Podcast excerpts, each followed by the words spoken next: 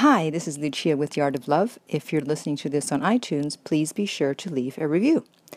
This week I have an email who brings up a topic that is very important because a lot of females make this mistake.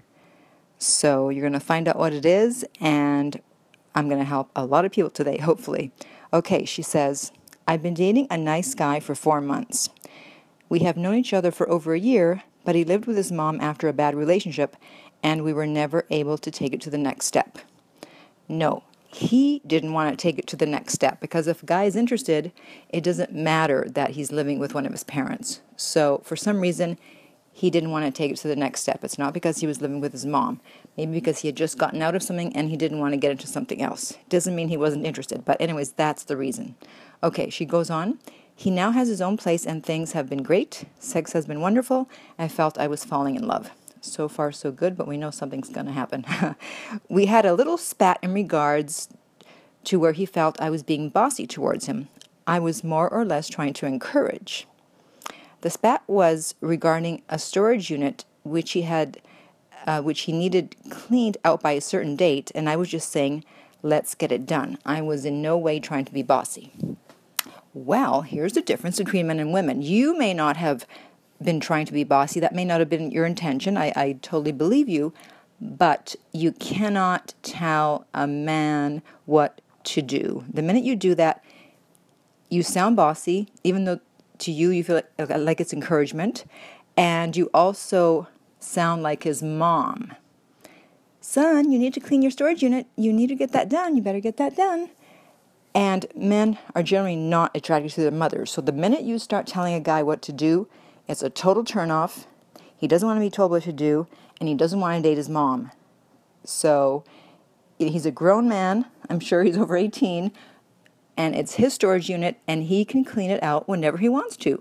And if he doesn't, and if it's too late, then he's a big boy, big boy, and he can handle the consequences. It's not your job to put your nose into his business regarding a storage unit. It's none of your business. he doesn't want someone telling him what to do. He wants a dream girl, a girlfriend. And then she goes on to say, he also hates his job and is stressed by it. So I'm assuming that you're thinking, oh, well, he hates his job, he's stressed by it, so that's why he took it out on me. No, what I said still stands, still goes. However, now we have another issue in that men identify most of all with what they do for a living. And if they're not happy with their job, then they're not going to be happy, period. So you're dating a guy that's not happy in general, and then any little thing is going to set him off.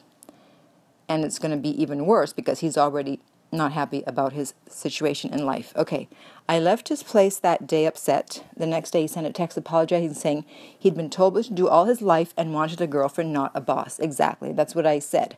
And he seems to be extra touchy about it because maybe one of his parents was always telling him what to do, was very controlling. So if he's saying he's been told what to do all his life, then he is really sensitive about that, and that is the worst thing you can do so you have to promise me you will never, ever again do anything like that. Like I said, he's a grown man.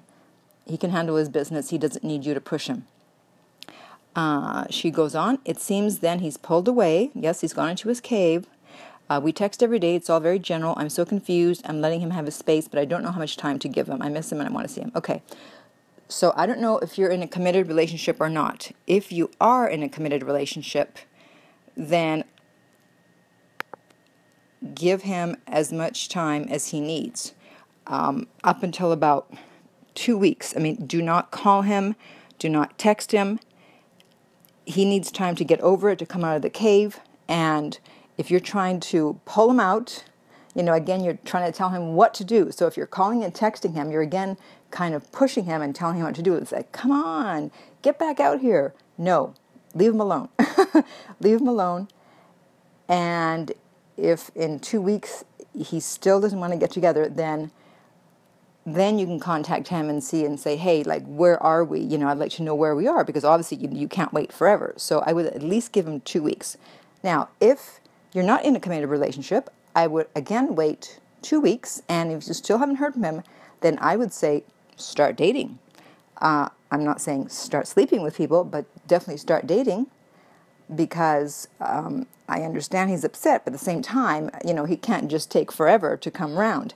And when you do talk to him, I don't know if you've apologized, but you can also apologize.